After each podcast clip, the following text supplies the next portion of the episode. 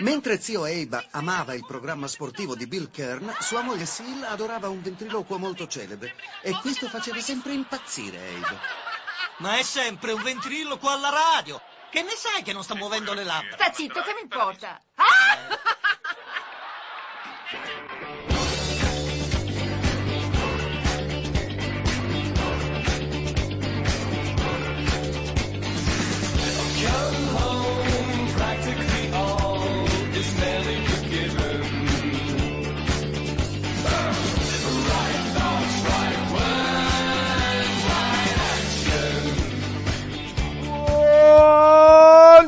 Buongiorno, buongiorno a tutti. Oh, finalmente siamo tornati con Uguale a Noi in diretta Radio Cooperativa 92.7, lo spettacolo del mattino di Radio Cooperativa che vi tiene compagnia finché vi lavate i denti, finché vi scrollate la coperta di dosso, finché vi lavate la faccia, finché andate a fare colazione, finché vi versate il caffè, finché ridete di noi che siamo già in studio a quest'ora del mattino, mentre voi siete spapparapacchiati a casa al calduccio tranquilli. Buongiorno Anna! Buongiorno Riccardo e buongiorno a tutti i nostri ascoltatori. Noto con piacere che oggi non hai nominato gabinetti, quindi stiamo andando in miglioramento. Beh, ci ho provato, con, con lavare i denti e lavare la faccia ci ho provato, però poi ho guardato la tua faccia, ho visto che stavi diventando verde e ho detto vabbè lasciamo perdere. Perché c'era un vocabolario di greco che si chiamava Rocci? Sì. Ah, ok. 1939, e tu eri, eri bravo in greco?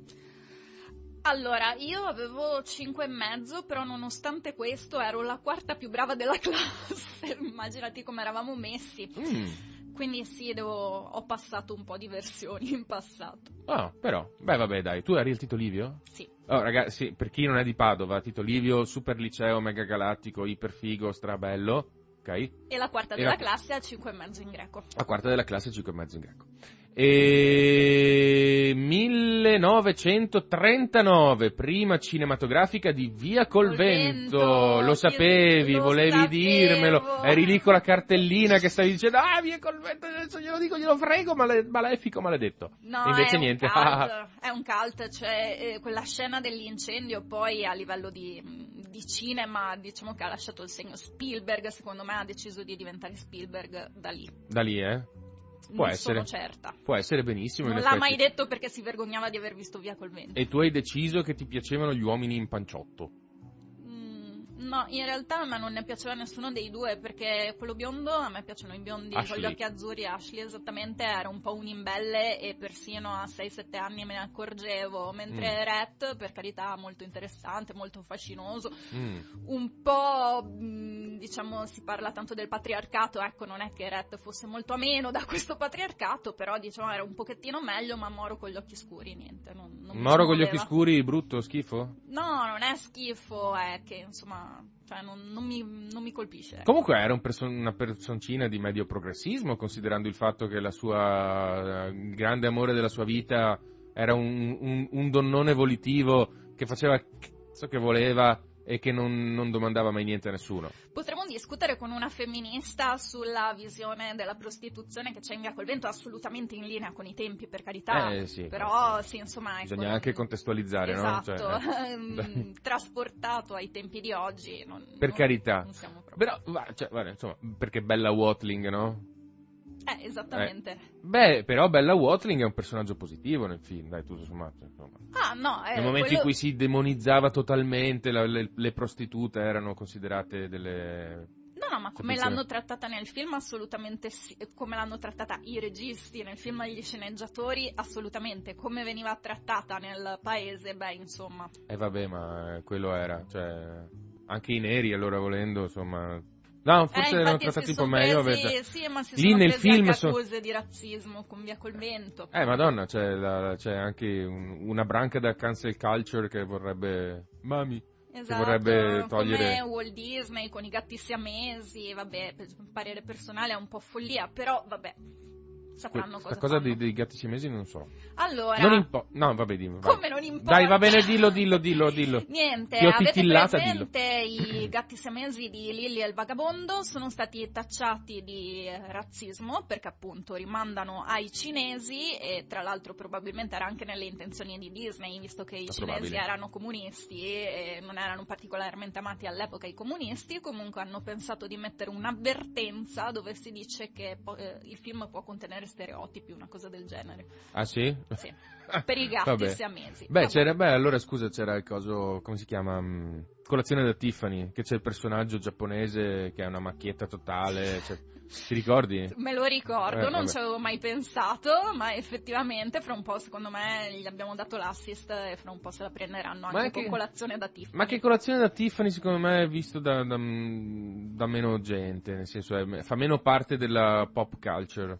Beh, oddio, è comunque un grande classicone. Sì, sì, però non è che, cioè nel senso gli, gli aristogatti li vedi, no? Cioè li fai vedere a tuo figlio, comunque continui a vederli. Sì, poi soprattutto li vedi quando sei ancora piccolo e quindi magari uno si preoccupa che Esatto. uno possa pensare che i cinesi...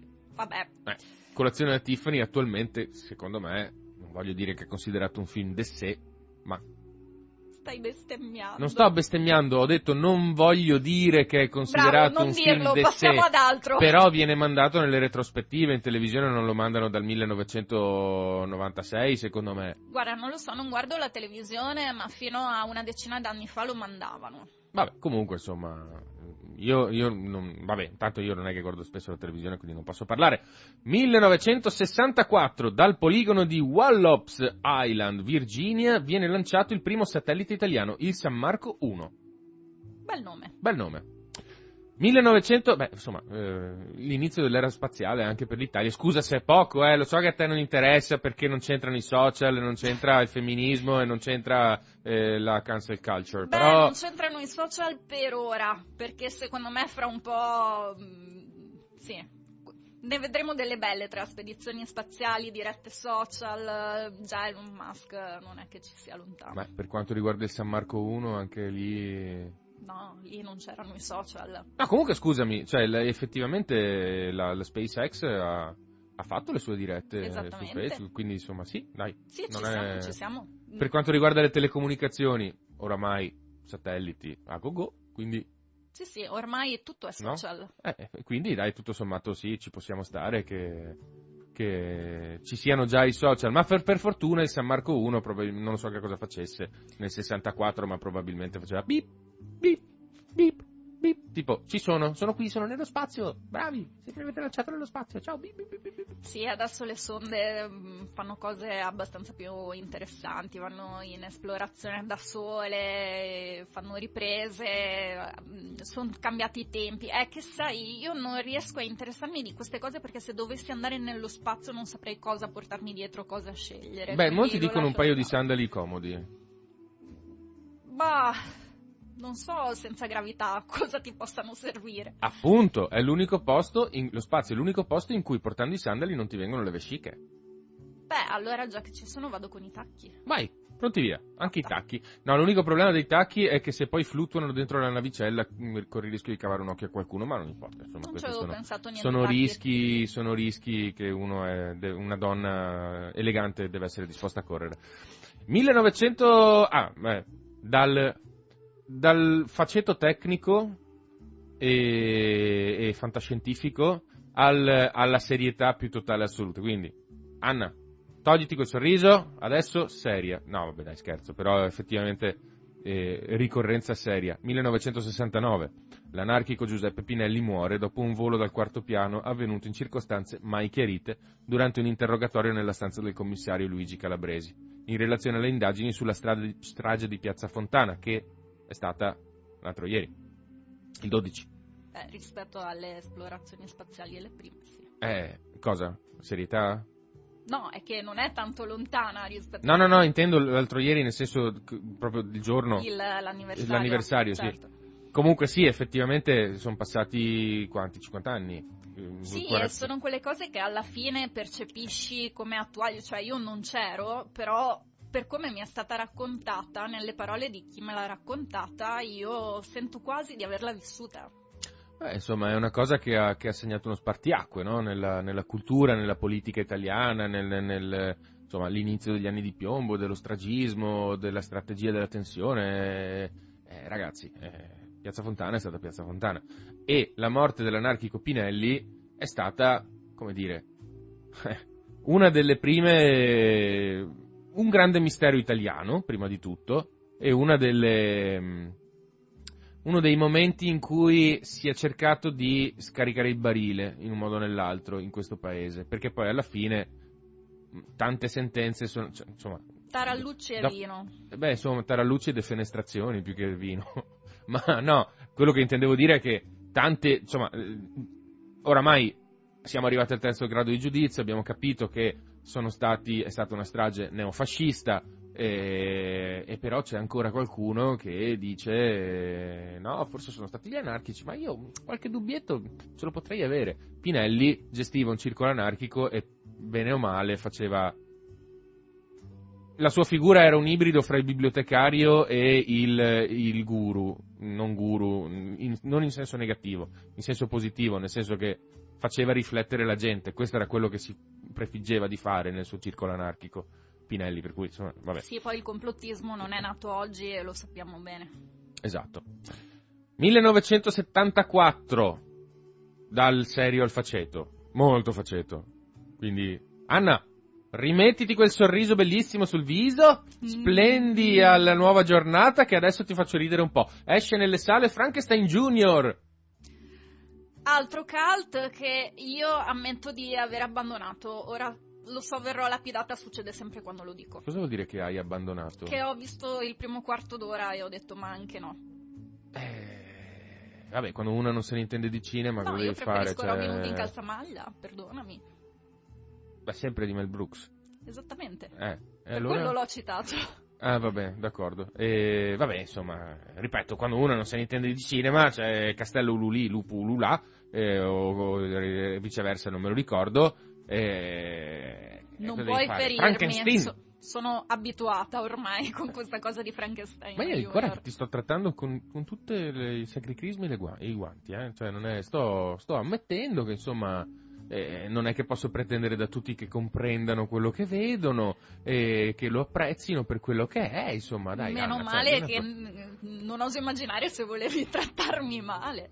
Dai, sto scherzando, lo so che non è vero che non te ne intendi di cinema, è che sei una persona malvagia, va bene, insomma, non importa. Non apprezzo Frankenstein. Eh, perché sei malvagia, vabbè, basta, a posto, non è problema, cioè, non è che tutti possiamo essere umani.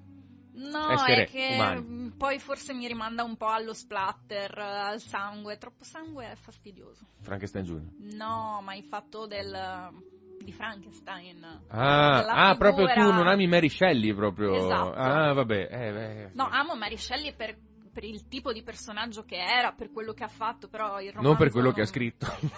non mi è piaciuto, ha scritto benissimo, ma non eh, mi è piaciuto. Vabbè.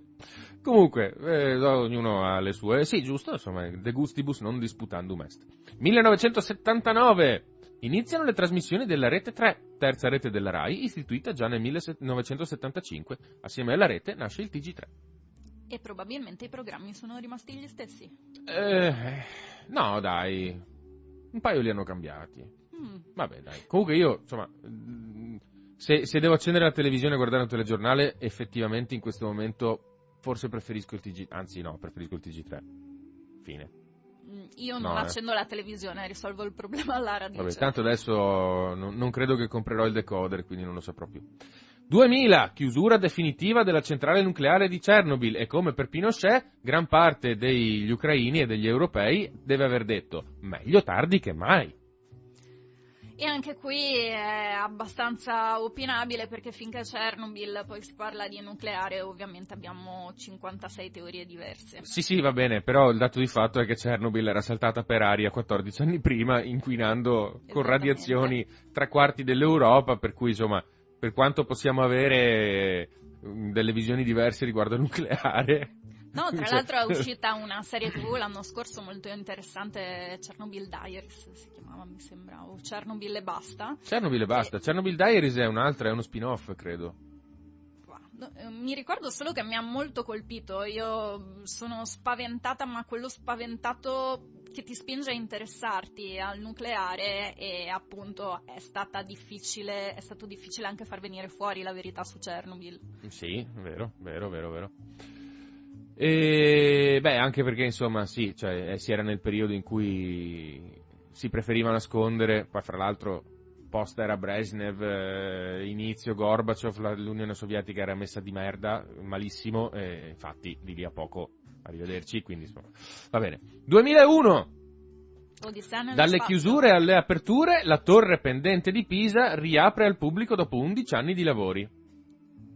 E noi siamo tutti contenti. E noi siamo a me tutti contenti. a Pisa piace sempre fotografare le ondate di neonazismo con quelle persone hai presente con le mani alzate che stanno facendo la foto Ah, con sì. la torre e sembra Vabbè. che stiano facendo il saluto fascista. Eh vabbè, insomma, dai, cosa devi fare? Cioè, la fantasia non è di questo mondo, prima di tutto. Secondo, in effetti forse non ce lo ricordiamo perché stavo pensando che nel dicembre del 2001 forse c'era qualcos'altro a cui pensare. Ti chiedo soccorso. 11 settembre? Ah, 11 settembre. L'invasione capito- dell'Afghanistan? No, beh sì, Tipo- ok, le torri le- gemelle. Cioè, cioè, fin Cosa- qua ci siamo. Era un ecco. periodino di quelli proprio che dire "Mm, cosa sta succedendo? No, no, lì- Devo preoccuparmi? Lì è un altro fatto come Piazza Fontana che secondo me i ragazzi di oggi comunque lo percepiscono come molto attuale perché ci siamo noi. Io mi ricordo perfettamente cosa stavo facendo dura- quando sono cadute le torri gemelle. Eh, madonna, io dove ero, che cosa stavo facendo, chi mi ha telefonato, che, cioè, eh sì, sì. Io stavo Tra facendo la mia prima e ultima ripetizione di greco.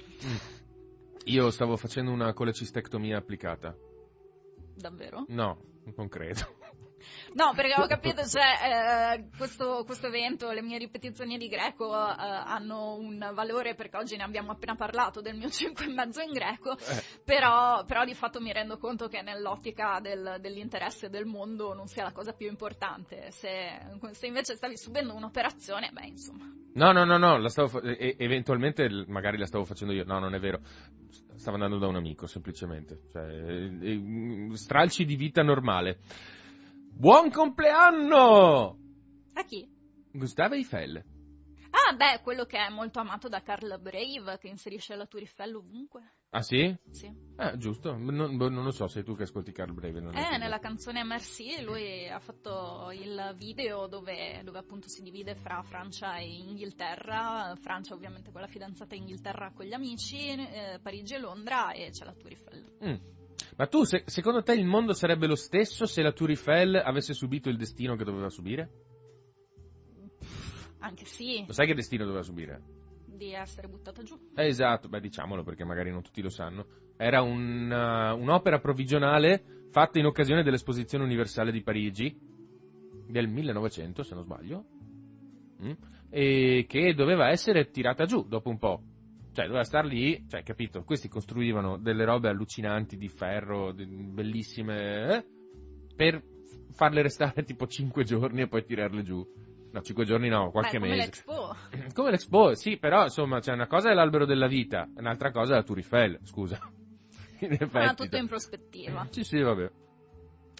Buon compleanno al fu Carlo Casalegno, giornalista e scrittore italiano che fu ucciso dalle Brigate Rosse. A proposito. A proposito. Buon compleanno a Red Ronnie!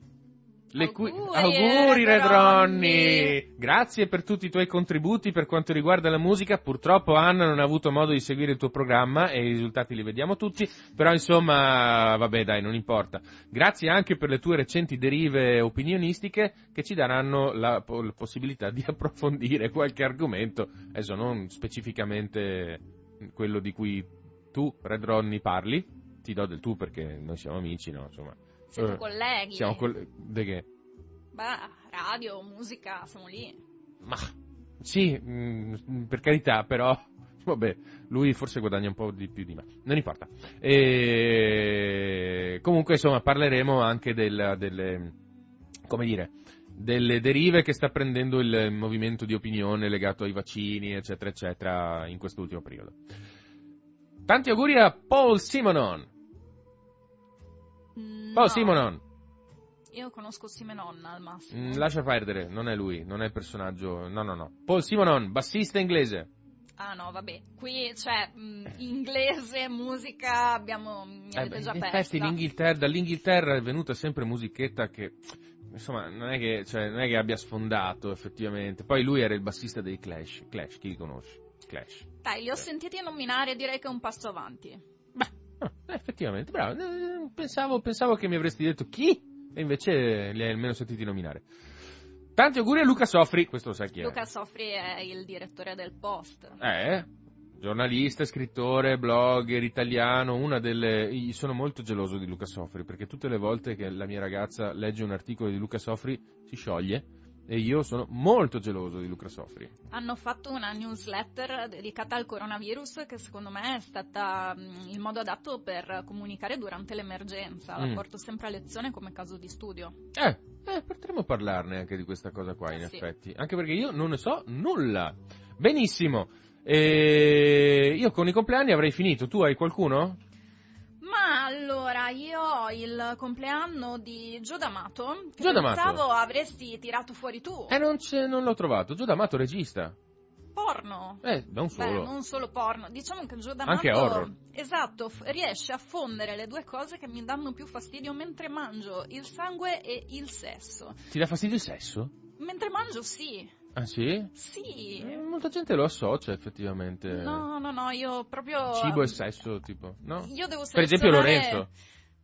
Ah, ciao Lorenzo, Eh, ti stiamo guru pensando eh, tantissimo. vedi. La prossima volta ci racconterai cosa pensi di cibo e sesso assieme. Ah. No, niente, a parte gli scherzi, comunque Gio D'Amato è stata una figura veramente chiave di un certo tipo di cinema. Quest'anno alla Biennale Cinema è uscito un docufilm che si chiamava D'Amato sulla via dell'eccesso e mm, è chiaramente un documentario, quindi mm, non, non ci trovate narra- ehm, narratività e quant'altro, però si scoprono delle cose molto interessanti, ve lo Mm. consiglio. Mm, mm, interessante, interessante. Bene, andrò, andrò a vederlo. Per quanto riguarda il meteo di oggi, ritorniamo sulla base abituale della nostra abituale ignoranza. E il cielo sarà in prevalenza nuvoloso sul Veneto. Eh, ci saranno però continui passaggi di velature. Non si possono escludere delle foschie, d'altro canto siamo pur sempre nella pianura, pianura padana, e qualche banco di nebbia o locali nubi basse eh, in- anche in qualche valle prealpina, per cui ho appena finito di dire siamo nella pianura padana, ma anche un po' più su della pianura padana. Mi rimetto la giacca. Devi rimettiti la giacca e non andare al mare. Per quanto riguarda la nostra meravigliosa mappetta interattiva, la copertura sereno-variabilistica è abbastanza totale e abbastanza costante nell'arco della giornata. Quindi preparatevi a una giornata di un grigiume tenue, per non dire crasso. 50 sfumature di grigio? No, quello è un po' più divertente in effetti a viverlo. Non quando mangi. Non a leggerlo né a mangiarlo, però a viverlo forse è un po' più divertente. Temperature abbastanza bastardelle. D'altro canto siamo a dicembre, non ci possiamo lamentare, giusto? Giusto. Va bene. Anche se in realtà io vivere in un posto dove fanno 27 gradi tutto l'anno non direi di no. No, per carità, in effetti anche qualcosa di più, dai. Insomma, io capisco quelli che sono andati a vivere nelle Canarie perché si erano rotti le scatole della pianura padana. E perché non volevano pagare le tasse. Senti, mettiamo sul primo stacco musicale? Vai, Noi abbiamo- vediamo se indovinano chi l'ha proposto. Eh, vediamo se indovinano che abbiamo sempre questo giochetto che va avanti. Comunque vi posso già dire che il primo pezzo della giornata è l'italiano medio di J-Ax Ed è già un indizio. ed è già un indizio, però insomma dai, non, non neanche troppo. Io mi ricordo con lente di Natale, campi di grano e lati della provinciale, il pratico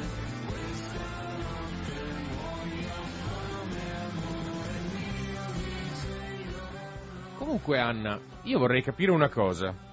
Perché, allora, non so se questa canzone l'abbia scelta tu o se l'ho scelta io. Eh, Questo non si può dire, non si può sa. svelare. Però la domanda è questa.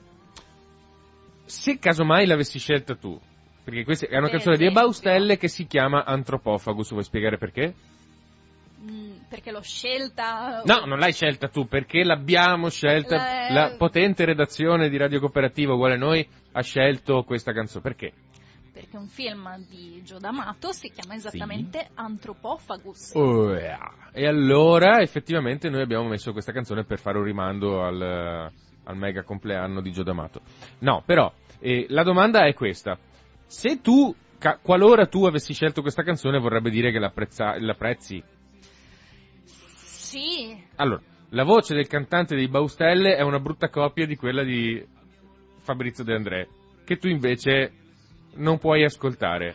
in Spiegami effetti- perché. Allora, Eh. io trovo che la voce di De André, che è un grandissimo poeta, adoro i suoi testi, ma la voce la trovo un po' smorta e rinunciataria. Lo sai che incominci sempre a parlare di De André dicendo io adoro i suoi testi, è un grandissimo poeta. Entra dentro a gamba tesa, non mi piace De André, Non dillo. è vero che non mi piace De André, mi piacciono le canzoni di De André cantate da, da altri. Eh, vabbè.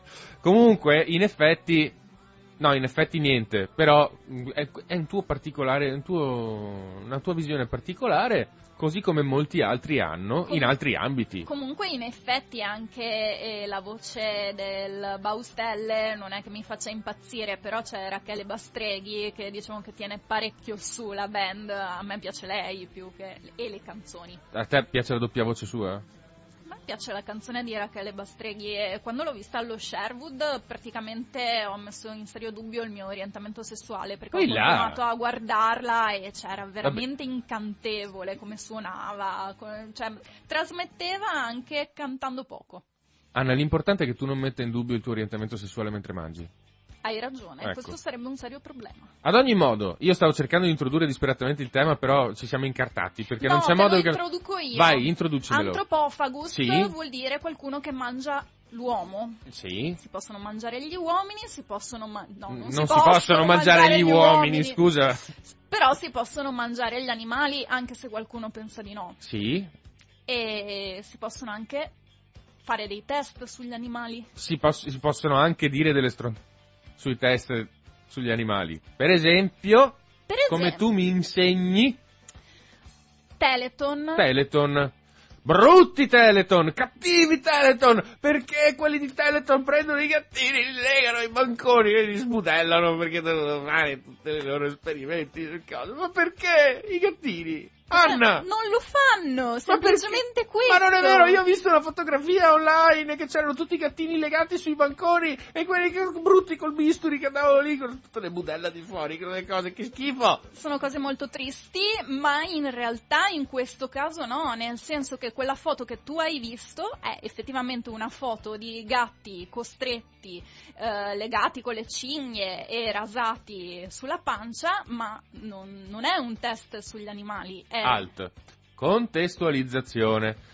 Ogni anno, ogni anno, quando parte Teleton, viene fuori questa bufala che ogni anno 150 milioni di persone dicono questa è una bufala di siti, eh, bufale.net, Facta, eccetera, eccetera, tutti dicono questa è una stupidaggine globale, esce fuori questa bufala in cui si vede questa fotografia con un tot di gattini legati al bancone, con dei ricercatori, eh, quelli che sembrano dei ricercatori Hanno perché hanno un camice. ok, che armeggiano intorno coi rasoi, con i bisturi, va bene, e sopra c'è la didascalia che dice questa è Teleton!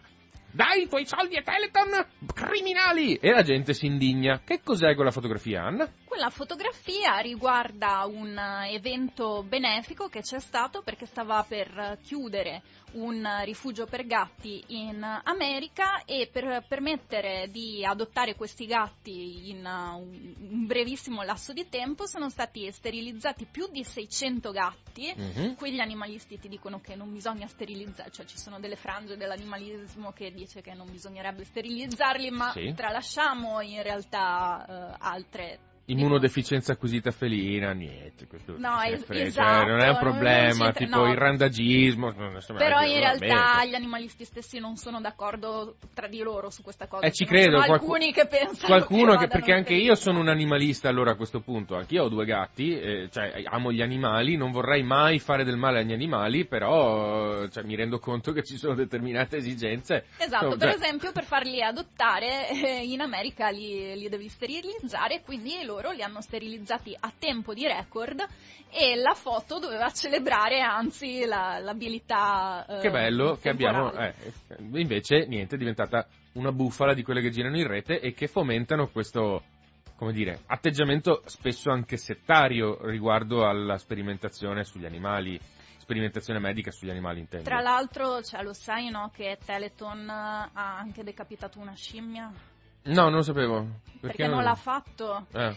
Girava questa foto di questa scimmia decapitata e con scritto io non dono Teleton e in realtà la scimmia decapitata esiste. Sì. e è un, um, il risul- cioè, l'animale che è stato utilizzato per un esperimento fatto da Robert White molti anni prima che nascesse Teleton.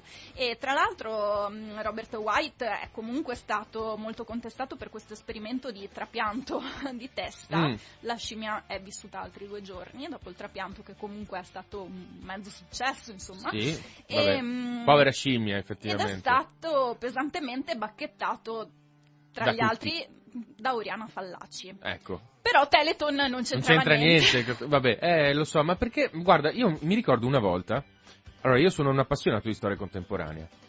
Nel- durante la prima guerra mondiale, in tutti i paesi, tutti i fronti interni, diciamo, europei, c'era movi- c'erano dei movimenti rispettivamente che dicevano, ah, la Croce Rossa, pezzi di me, perché se non ci fossero i morti eh, della guerra, voi non, esistere- non esistereste neanche. Quindi voi siete degli sciacalli. Il ragionamento era questo, no? Ah, pensavo fosse la Croce Rossa che mandava qualcuno ad ammazzare la gente per dare un senso alla loro vita. Beh, No, no, no, cioè loro però sono, cioè loro vivono grazie alla guerra, quindi siete degli sciacalli, capito? Ah. La- l- l- e uno legge questa cosa sui libri di scuola e dice, ma pensa a te questi deficienti che cosa andavano a pensare e che critiche muovevano, cioè il mondo gli esplodeva attorno e questi se la prendevano con chi andava a raccattare i pezzi dei soldati sul campo di battaglia. chissà cosa diranno di noi. Chissà che cosa direbbero di noi, ma perché poi io questa polemica l'ho vista in un manifesto di non dico quale forza politica, eh, che non è una forza politica in realtà, era una frangia molto marginale,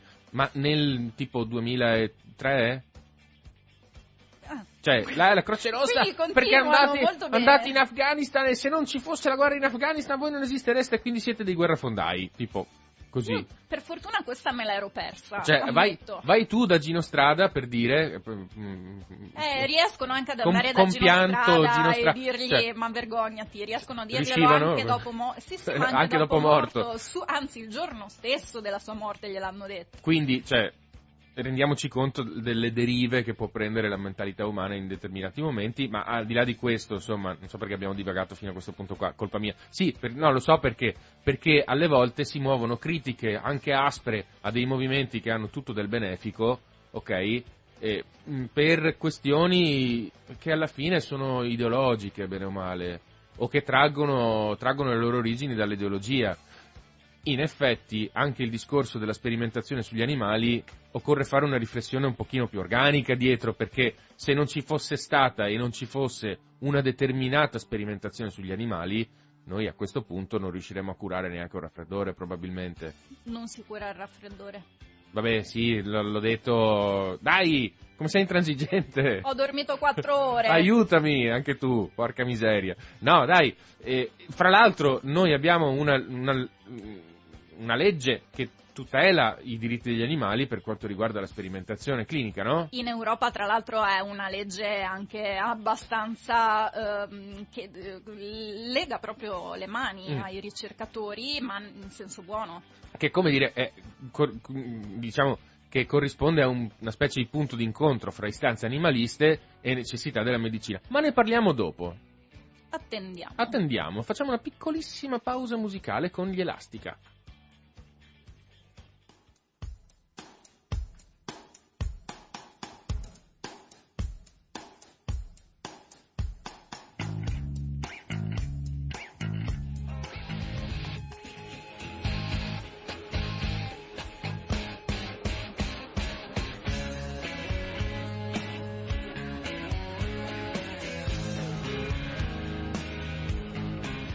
Questa canzone, cara Anna, che a me piace tantissimo e a te probabilmente farà schifo, Eh, io ammetto di trovarla un pochettino piatta. Eh, vabbè, vabbè, vabbè, vabbè, vabbè, vabbè, lo, lo capisco, lo comprendo. Abbiamo spoilerato chi l'ha scelta intanto.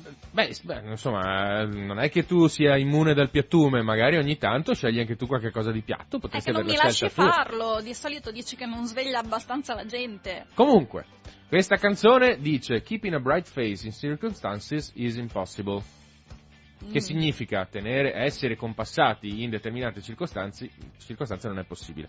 A me questa cosa fa pensare alla, come dire, a, a un ragionamento scevro di pregiudizi riguardo a temi sensibili come possono essere, eh, come può essere la sperimentazione sugli animali, Ma tu esempio. guarda, quindi è quello di cui stiamo per parlare.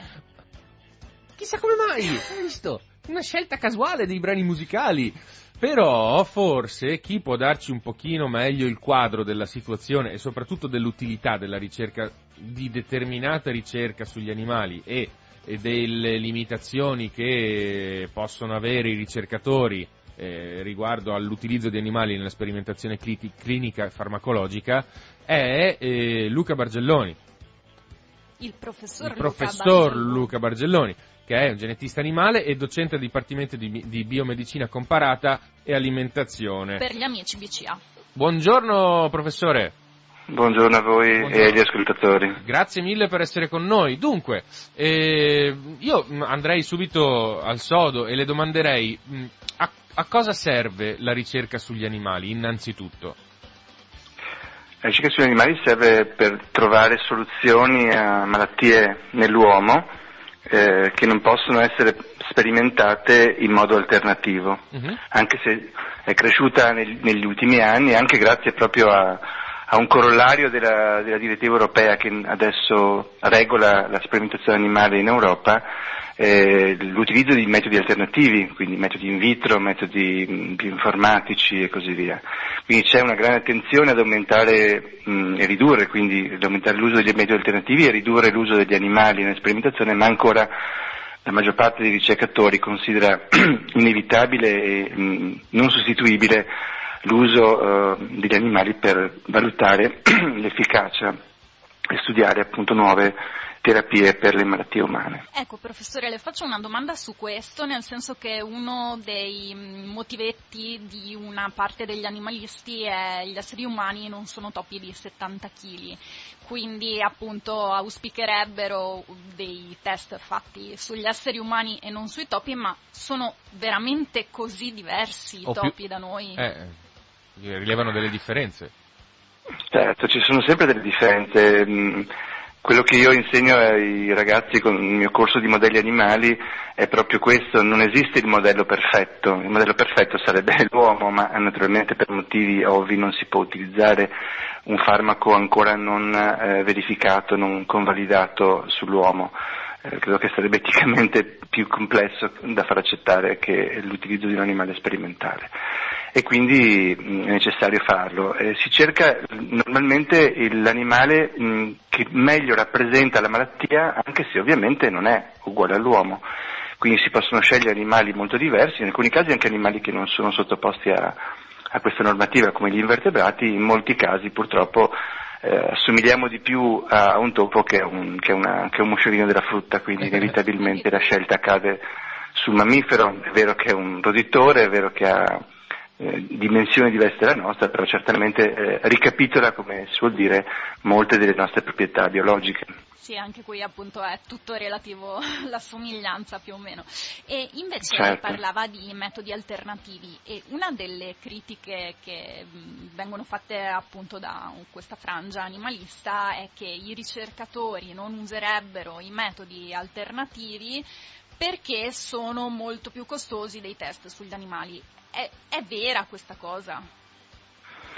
Ma no- non, è, non è vera, se- ma soprattutto non è vera dal punto di vista, non, si- non si guardano troppo i costi dal punto di vista della sperimentazione, si guarda l'efficacia. Mm. E purtroppo ancora adesso la maggior parte dei metodi alternativi non riesce a, a- in qualche modo a ricreare quella complessità che è fatta da un organismo multicellulare. Immaginiamoci il caso di un, tumore in cui abbiamo le cellule tumorali che sono tra l'altro diverse tra di loro, abbiamo le cellule del sistema immunitario che reagiscono contro il tumore, abbiamo i vasi sanguigni che irrorano il, il tumore stesso, abbiamo altre cellule accessorie. Mm, eh, riuscire a, a, a, creare un modello alternativo in vitro o, o al computer di questa complessità è ancora purtroppo non, non, non, non, è ancora possibile, anche se stiamo facendo dei passi verso questa direzione, ci sono ad esempio dei sistemi che si chiamano organoidi, che sono delle sorte di organi molto semplificati che possono essere eh, fatti crescere in, in, in cultura e quindi in qualche modo possono ricapitolare alcune delle proprietà di un tessuto di un organo umano. Quindi esiste una, ricerca, esiste una ricerca, procedurale, scusi, esiste una ricerca procedurale volta a superare anche o, eh, come dire, limitare la nostra, la nostra, sperimentazione sugli animali. Già stiamo, certo. stiamo limitando. Eh, eh, già la stiamo sì, limitando. Sì, sì. In, no, no, certo. Assolutamente. Effetti... La propria direttiva europea eh, si basa su, due, beh, su, una serie di principi, ma uno è quello de, delle tre R, mm. che una delle, delle, R, la principale è ridurre, eh, ma anche rimpiazzare, replace, quindi rimpiazzare gli animali con metodi alternativi e proprio in questa direttiva è, è compreso anche un investimento importante in un centro europeo di eh, monitoraggio e anche di promozione dei metodi alternativi. Quindi esiste non, i ricercatori non hanno nessun piacere e nessuna gioia nel, nell'usare gli animali eh, nella loro sperimentazione, non, non, non c'è questo tipo di, ehm, di, sensazione. E chiaramente sono consapevoli del, del, della difficoltà anche etica di fare questa, questa, attività, però per il momento non sono, nella maggior parte dei casi, sostituivi di queste sperimentazioni. Quindi esiste già questa idea di rimpiazzare da un lato e di investire per lo sviluppo di nuovi metodi. Mm. Tra l'altro a Padova abbiamo un corso di laurea Animal Care che tra le altre cose si occupa del benessere animale in questi contesti. Ecco.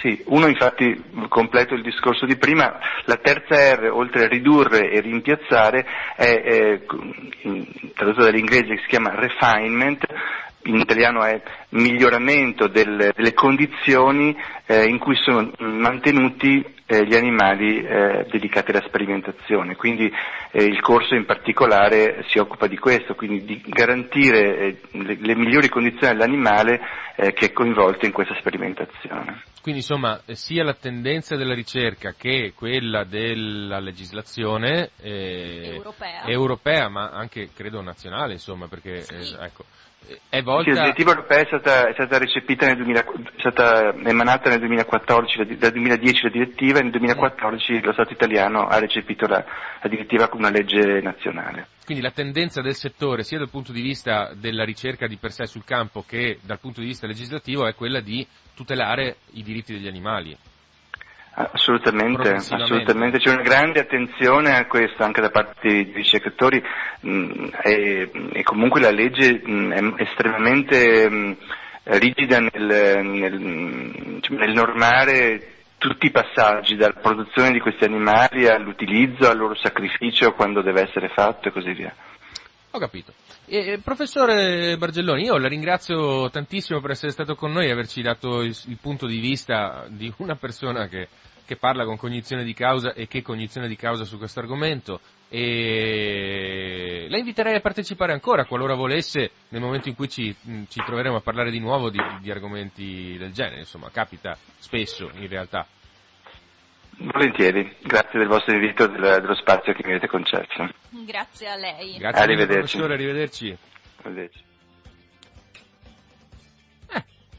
La sperimentazione clinica. La cosa bella che ha detto il professor Bargelloni è che non dobbiamo pensare che i ricercatori siano persone sadiche che stanno lì con la mannaia ad aspettare i topolini per tagliargli la testa. No, cioè, sono persone che magari hanno a casa un gatto, un cane, un criceto, una cavia, quello che è, e che gli vogliono bene, insomma, sono persone normalissime, solo che non si vedono per strada sfilare con i cartelli in mano, quindi non li umanizziamo spesso e volentieri, no? Io ti dico solo che un mio studente di Animal Care, mm. che quindi eh, si occuperà anche di sperimentazione animale, di benessere animale durante la sperimentazione, si fa le notti sveglio ad allattare dei topolini che perdono la mamma e quindi insomma non te lo immagini esattamente a squartare. No, no, in effetti no. Eh vabbè, che cosa devi fare? Poi i topolini in media muoiono quando perdono la mamma, però ogni tanto li salvi e quindi continui a cercare di passare le tue notti invece che eh, dormire, studiare, no, ad allattare i topolini. Come allatti un topolino? Con il biberon, un mini biberon. O- molto mini. eh, Sì, sono delle tipo siringhette. Eh. Io dico biberon e ti immagini la classica tettarella, no? E sono tipo delle siringhe un po' senza ago, chiaramente. Vabbè. Beh, eh, direi che su questo argomento abbiamo dato, eh, abbiamo anche avuto un contributo che direi che eh, possiamo, possiamo tenere nei nostri annali perché, perché è stato di valore.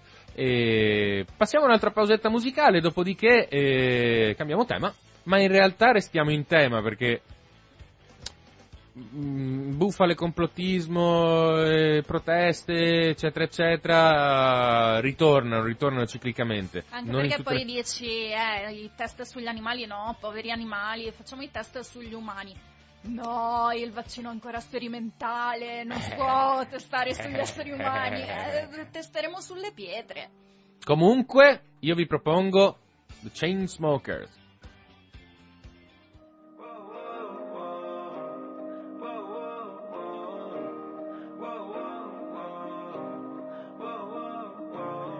It's 5 a.m. and I'm on the radio.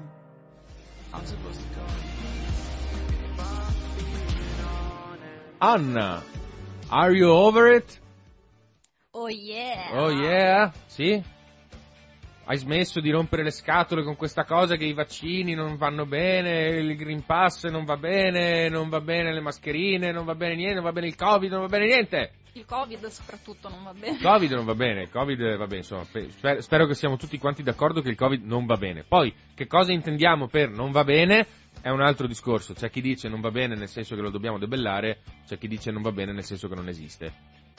Ehm, sì, allora io da quello che ho percepito nel, stando dentro appunto quei gruppi Telegram di complottisti. Ah già, perché lei è la nostra infiltrata speciale, capito? Cioè lei si iscrive con dei profili fake ai gruppi Telegram, di- non si iscrive, la invitano in realtà, ti invitano, Esatto, cioè, ti invitano. devono invitare, cioè. De- allora, devi sapere che io ho varie conoscenze tra i giuristi e i Mhm. giuristi in particolare tendono ad avere, eh, alcuni giuristi chiaramente, non tutti, però tendono ad avere una visione eh, abbastanza... aiutami, non mi viene un termine. peculiare, Esattamente. ecco. E, e quindi sì, mi sono infiltrata in questi gruppi, sogno di scrivere un libro, è che non ho tempo e quindi ne vengo a parlare in radio. Ti serve un ghostwriter? Quanto mi paghi? Ma a provvigione. A provvigione, va bene, d'accordo. Cacciari non mi pagherebbe neanche un po', così come Cacciari non mi pagherebbe neanche un po', non mi pagherebbe neanche Agamben, perché io francamente non capisco le loro posizioni. Dovete sapere, cari ascoltatori, che a seguito di una serie di incontri, convegni che sono stati tenuti da Agamben, Cacciari, una serie di filosofi, fra cui anche Mariano Bizzarri, eh, Carlo Freccero, eccetera, eccetera, è nata questa cosa che si chiama Commissione Dupré. Che, Che- non è Andrea Di Pre, che, Che non è Andrea Di Pre, che che è un cerchiamo di dimenticare. famoso pornografo, anche lui pseudo giornalista, molto pseudo e poco giornalista, Molto pornografo. molto pornografo. No, detto questo c'è anche dentro mh, questo mh, eh, che sta per dubbio e precauzione. Dubbio e poi precauzione, Dupre, ma sì. mh, soprattutto c'è dentro Ugo Mattei, candidato sindaco a Torino, che Mm, tra l'altro anche. si è preso il 2,3 per- di preferenze, che ovviamente non gli è bastato, però non è che siano esattamente due gatti che l'hanno votato, anche perché appunto Ugo Mattei è molto stimato in determinati gruppi Telegram. Ecco. E perché? Perché loro sostanzialmente hanno tutta la loro visione di quello che sta succedendo in questo momento, non solo in Italia ma nel mondo, che non è mh, particolarmente edificante. Cioè, è edificante per loro, però non è edificante per quello che stiamo vivendo noi, nel senso che più che costruire qualcosa tende a decostruire quello che abbiamo già costruito. Ne- mi riferisco alla campagna vaccinale, al Green Pass, eccetera, eccetera, che si può essere tranquillamente contrari, perché non siamo in dittatura, quindi l'opinione si può esprimere, si possono creare delle commissioni, si possono creare anche dei partiti politici, perché pare che la direzione sia quella attualmente. Diciamo che prendere un candidato sindaco, mh, secondo me è una, una dichiarazione di intenti, poi se verrà fatto o non verrà fatto lo vedremo. Vabbè, esistono anche parlamentari, cioè adesso vabbè, non nella commissione Dupré, però esistono anche dei parlamentari che hanno delle idee molto più radicali, pensa solo a Sara Cunial sì, che ecco. eh, si, si, sente assolutamente libera di esprimere la, quello che vuole, la sua posizione e nessuno la sta perseguitando per questo, sia chiaro. Quindi noi, essendo tanto liberi quanto loro di parlare di quello che ci pare e piace, finché non si sconfina nella diffamazione, nella violenza, eccetera, eccetera, parliamo di questa commissione Dupré e di, del manifesto che è stato firmato da loro, da otto filosofi, eh, da otto scienziati e da sei giuristi i cui nomi io non, non ho trovato, non so se tu li hai trovati, no. ma non importa che li leggiamo, insomma non è un problema. Allora, diciamo che eh, il primo punto da cui loro partono è che il vaccino, loro hanno scoperto, guardando le statistiche, che il vaccino non rappresenta, non offre una copertura totale. Ma dai! No. E io, io ho letto questa cosa e ho detto, ah, ci sono arrivati! Fantastico, cioè lo ripetono, tutti lo dicono, tutti dall'anno scorso, da quando è cominciata, è cominciata questa storia dei vaccini. Sì, mi ha ricordato un po' a me quando mi è venuta l'influenza dopo essermi vaccinata e sono rimasta un po' sconvolta, però avevo 16 anni. Eh, questa cosa ce la racconterai con dovizia di particolari, magari in un altro momento che potremo capire meglio. No, ma il discorso è che, allora, loro dicono, no, ma noi abbiamo notato che comunque le persone che si possono contagiare eh, non sono soltanto quelle non vaccinate, ma anche quelle vaccinate. Quindi il Green Pass non serve a niente. Allora, sai che con me il Green Pass sfondi una porta un po' aperta, perché io comunque sono contraria al Green Pass per, per lavorare e detto questo, a me ha deluso molto il fatto che eh, dei filosofi come Cacciari e Gamben non abbiano messo l'accento su questo piuttosto che su cose di cui magari eh, certamente possono parlare, però sono un pochino meno titolati. Ma perché secondo me quella è la base del loro, del loro ragionamento, cioè loro essendo filosofi dicono il Green Pass non va bene per tutta una serie di ragioni etiche, democratiche, che non ci, non ci permettono di, di, accettare una cosa del genere, un'ingerenza dello Stato. E avrebbero anche ragione, secondo me, se non fosse che un virus non è inserito all'interno di un processo di creazione democratica all'interno di un paese. Di conseguenza, come fai a trattare il contrasto a una pandemia in modo democratico? Non puoi. Quindi e... tu stai dicendo che non stanno agendo in modo democratico. Chi? I governanti che eh, impongono eh, il Green Pass. No, è, certo che non ah, è agire. Okay, sì, no, sì, no, no, cioè, allora siamo, no, no non, è, non è agire in modo democratico, ma uno deve capire, cioè deve capire o deve fare una seria riflessione se vuole accettare che eh, il contratto. Allora, perché io devo essere obbligato a non ubriacarmi marcio prima di mettermi alla guida? Domanda. Allora, è chiarissimo che bisogna tutelare le altre persone, non parliamo poi della tua macchina, ma vabbè, quelli sono problemi tuoi. Eh. Uh, quello che però, uh, cioè se tu mi dici, è, uh, effettivamente non è una procedura tanto de- democratica e ci sono i giuristi, tra l'altro, che si stanno accapillando su questo, perché ci sono giuristi favorevoli che dicono che si può e giuristi totalmente contrari che dicono che non si può, chi sono io per dire chi ha ragione, però diciamo che è una cosa molto dibattuta. Però allora ti chiedo, mm. tu, e anche qui eh, siamo d'accordo, mi dici non siamo in dittatura sanitaria. No, tendenzialmente no. Allora, uh, tendenzialmente ti direi il, no. Qual è il confine tra non agire in modo totalmente democratico, perché appunto adesso una persona che vuole lavorare deve o vaccinarsi o uh, farsi il tampone, tra l'altro ci sono categorie che non, non possono fare il tampone. Sì, ci sono delle esenzioni però, eh. Mm, e anche qui potremmo essere... discorrere, ma lì è un problema dei singoli medici e, e, ovviamente dovremmo parlare caso per caso senza avere, nostri, cioè senza avere tutti i dati a disposizione, quindi lasciamo stare. Mm. E, ehm, non siamo in dittatura sanitaria, a cui penso che siamo abbastanza d'accordo. Possiamo essere d'accordo su questo. E? No? Vado avanti?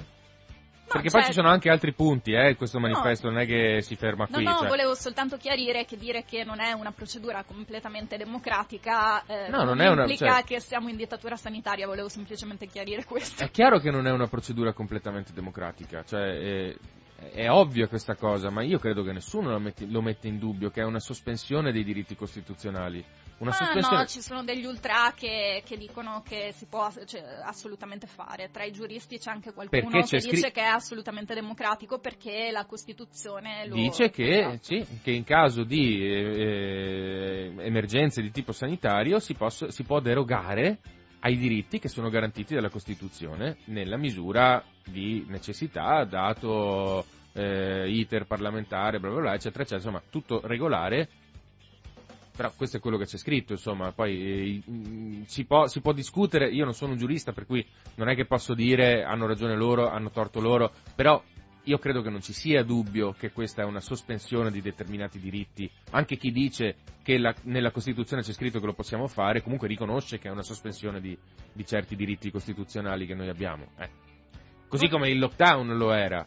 Io ho- il diritto di uscire di casa, andare dove cavolo mi pare piace, non ho commesso nessun reato, sono a posto così, c'è il lockdown e non posso farlo. Perché? No, non è giusto, non è democratico. È vero, non è democratico, ma il virus non è democratico. Anzi, il virus è più democratico di tutti gli altri, nel senso che se ne frega altamente di chi, come e in quale circostanza sta contagiando, giusto? Ok, allora mi spieghi il confine tra questa sospensione dei diritti e una dittatura sanitaria per come la intendono i complottisti? Ah, eh, come la intendono Non loro me, non lo certo, so, eh, cioè, ai telespettatori. per, per quanto mi... eh, te- telespettatori... Audio, ascolta- eh, vabbè. radiospettatori. Radiospettatori. Eh, radioascoltatori. Ehm, io non. eh, allora, dunque, per quanto mi riguarda, una dittatura dovrebbe essere tu fai come ti dico io e se ti opponi io ti scamazzo e ti mazzuolo, ok? Invece, e comunque fai così, punto. E sei obbligato a fare così. Quindi, io ti voglio far vaccinare? Benissimo, ti vaccini, punto. E non esiste che protesti, e non esiste che metti su un movimento in cui mi dici no, io non sono d'accordo.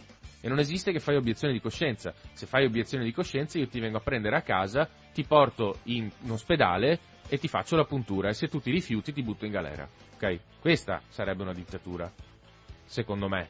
No, no, certo, Dopodiché, sono- cioè, eh, ognuno ha le sue linee interpretative su cui io non discuto. Certo è che, insomma, se le cose vanno chiamate con il loro nome, io penso che una dittatura sia più che altro questo.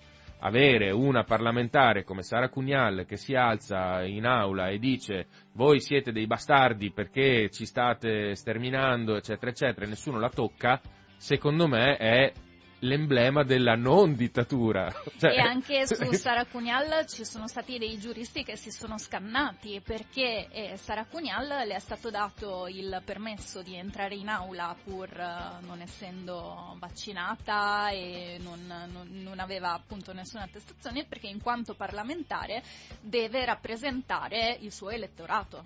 Che è composto da gente che non si sta allineando, fra l'altro, alle politiche che il governo sta mettendo in campo per contrastare l'epidemia, giusto? Esatto. Quindi, insomma, cioè, io non lo so, ma francamente tutta questa enorme dittatura non la vedo.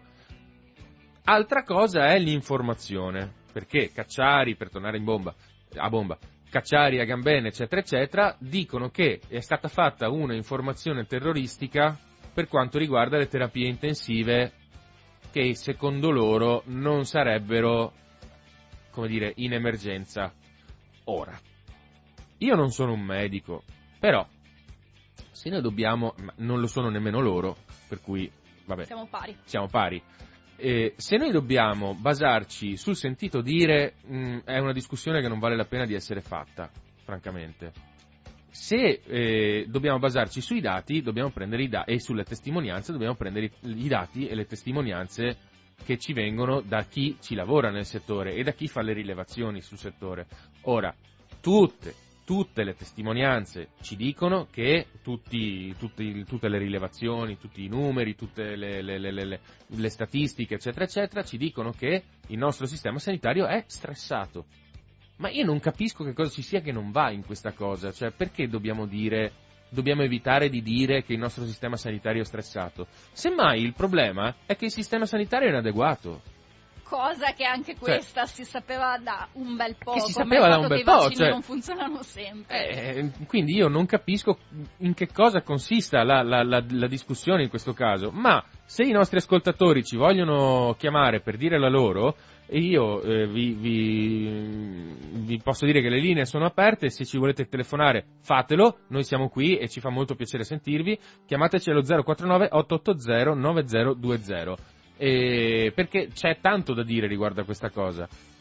Tra- eh. Tra l'altro nel, nel libro che non ho tempo di scrivere, eh, io volevo analizzare proprio la narrazione dei gruppi complottisti perché mh, rispettano tutti i sette principi di Cialdini, che Vai, sono spara. una roba noiosa, mh, non credo che faremo in tempo a spararli tutti e sette, ma mh, Cialdini era un tizio che studiava marketing quando il marketing non esisteva, si era infiltrato in una serie di aziende che facevano di fatto telemarketing e aveva trovato questi principi che venivano sempre usati.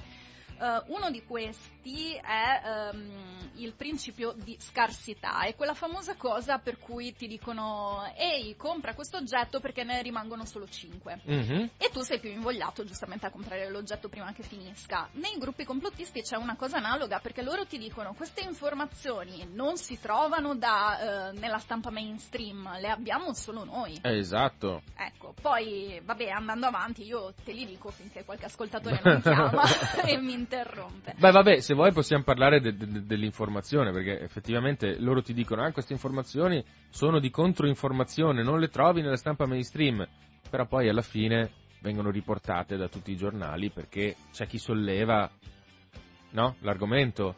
Beh, a volte sono informazioni che non si trovano sulla stampa mainstream semplicemente perché sono false. Sì, ma comunque quando qualcuno le veicola vengono riportate dalla, dalla stampa mainstream come false. Come per esempio la storia di, ieri abbiamo parlato un po' io e Anna, spoiler questa cosa, io e Anna non è che ci presentiamo in trasmissione del tutto eh, digiuni da- de- senza sapere che cosa diremo, ci prepariamo prima. Ieri Anna mi diceva, eh, c'è il discorso dei- dei- dell'impennata della mortalità fra i giovani Nel 2021. nel 2021.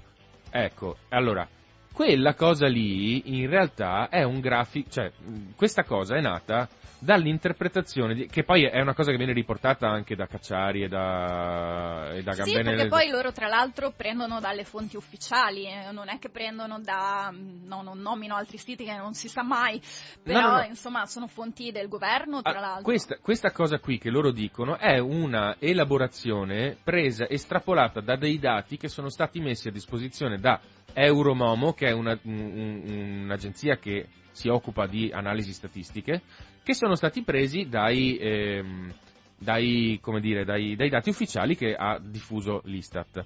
E che mh, sostanzialmente ehm, a partire da questi dati che sono stati diffusi da Euromomo è stato eh, prodotto un grafico che è stato messo online da un profilo Twitter che si chiama Onda Vorace, che poi lo ha ritirato, perché sostanzialmente è stato...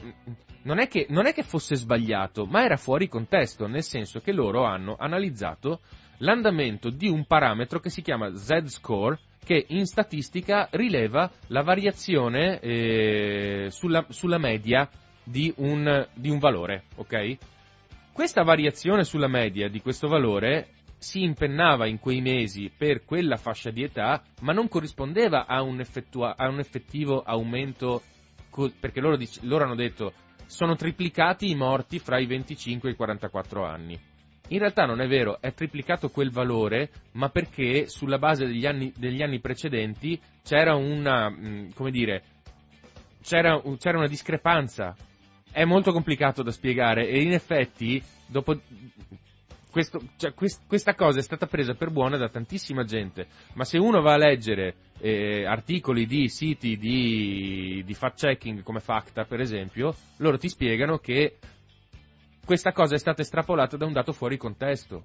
Guarda, la prossima volta chiamiamo uno statistico Eh, a va- parlarne perché non, non è facile, non è, non è per niente facile questa cosa da, da capire, però cioè, anche lì eh, analizzare i dati senza averne le, le basi. Allora, io chiedo scusa, non è che lo faccio io. Io, tiro- io mi baso su quello che scrivono altre testate. Nella fattispecie, io ho trovato questa cosa su Facta. Ehm, io credo che magari anche Cacciari e Gamben abbiano potuto analizzare dei dati che eh, sono stati estrapolati in modo errato, però anche tu Anna dicevi spesso e volentieri i dati non vengono scorporati. O Anche vengono da- scorporati molto dopo. Per esempio, io mi chiedevo, cioè non è che per caso queste morti sono dovute, per esempio, agli incidenti stradali che nel 2020 sono stati un po' meno perché non si usciva di casa, quindi giustamente non c'era l'occasione di fare incidenti stradali, però non lo sappiamo. Beh, fra l'altro anche quello, ma poi va anche detta una cosa, cioè oggettivamente la campagna vaccinale è partita prima per gli anziani e poi per i giovani, quindi i giovani sono rimasti per un po' di tempo più scoperti dal punto di vista del- dell'immunizzazione. Però Se vogliamo credere che i hanno- vaccini funzionino, eh, per carità, perché se non ci crediamo va bene. Però in quell'indagine lì hanno tolto i morti di Covid. Ah, vabbè, chi? Eh, Cacciari e Gamben? No, no, eh, l'indagine del- sulla mortalità e ha- hanno analizzato i dati eh, togliendo i morti di Covid. Sicura, quello che io ho letto è che parlavano della mor- mortalità generale. Tant'è vero che prendevano tutti i dati, i 700.000 morti in generale in Italia in quell'anno là. Sì, sì, ma poi i complottisti li hanno sottratti, hanno sottratto la fascia dei morti di Covid eh, in quella fascia d'età e eh, quindi noi l'unica cosa in effetti che sappiamo è che eh, quei morti tra i giovani non sono morti di Covid, possono essere morti di qualsiasi altra cosa. Perfetto, domanda. Siccome i complottisti, ultima- complottisti, scu- pardon, non mi piace questo termine, i Novax, le persone che sono scettiche, diciamo, dal punto di vista del Covid, stanno dicendo da mesi oramai, scusate, secondo noi i morti di Covid erano soltanto 3.800. Che dati hanno scorporato? Non- scusami Anna, io te lo domando ma non per, per cercare di prenderti in castagna, ma perché mi faccio io delle domande. No, no, allora eh, purtroppo o per fortuna ci sono vari livelli di Novax, complottisti eccetera, perché abbiamo una platea di gente che pensa che il Covid non esista, gente che pensa che eh, i vaccini non sono così sicuri e secondo me ci sono persone che ehm, riconoscono assolutamente che il Covid è una malattia grave, che il Covid è una malattia mortale e allora quelli ti prendono i dati dei morti di Covid e te li tolgono dai dati dei morti totali. Ma speriamo che siano loro comunque, dai, insomma, io, io- io credo che analizzare i dati sia comunque sempre un... analizzare i dati, discutere, fare eh, confronti sia sempre una buona idea.